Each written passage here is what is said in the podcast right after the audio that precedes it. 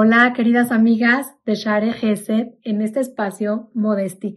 Estudiamos en las Perashiot pasadas la historia sobre Yosef, cuando vienen sus hermanos, bajan a Egipto y Yosef se revela frente a ellos y les dice, Ani Yosef, yo soy Yosef, su hermano.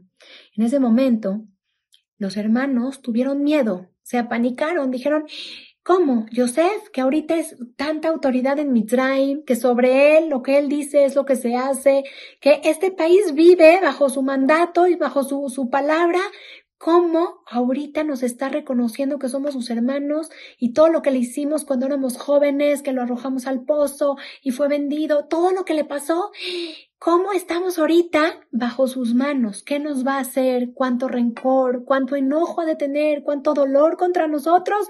¿Qué va a hacer de nosotros? Es Yosef. Y en ese momento, Yosef les dice, atájate lo kimani. ¿Acaso yo soy Hashem? Yo soy Hashem para venir, juzgarlos, castigarlos, que yo soy así como Hashem que puedo decidir las cosas. Todo vino de él. Hashem quiso, no tengan miedo. Quiso que las cosas se den como se tenían que dar. Hashem quiso que ustedes hagan lo que hicieron, que todo se dé y todo era para bien, todo era parte de un plan divino. No tengan miedo. Soy Yosef, su hermano. Soy Yosef, el que los quiere, el que no tiene por qué juzgarlos, ni por qué criticarlos, ni por qué alejarnos. Todo fue parte de un plan divino. La emuná, amigas, con la que contestó Joseph, no era normal.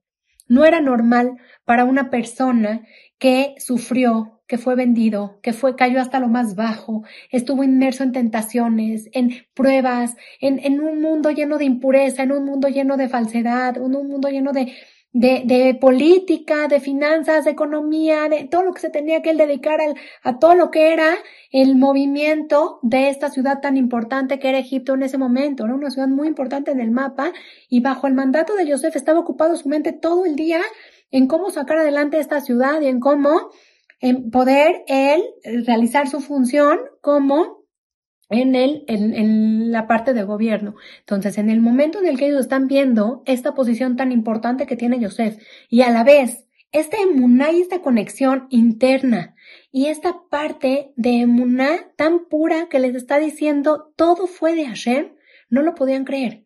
No era una persona que se pasó todos estos años meditando y estudiando Torah y con su papá y aprendiendo de él y haciendo tefilo. Era una persona que estaba eh, todo el tiempo ocupado en el gobierno, ocupado en cosas materiales, ocupado en, en, ocupaciones del gobierno. No era fácil todos estos años que vivió Joseph en Egipto para que él haya desarrollado su mundo interno. Pero ¿cómo fue así? Solo con la conexión con uno mismo es la forma en la que él pudo desarrollar este grado de emuná. Está escrito, dice que sus hermanos no lo reconocieron y por eso tuvieron miedo, porque cuando les dijo yo soy Joseph, dijeron, ¿cómo?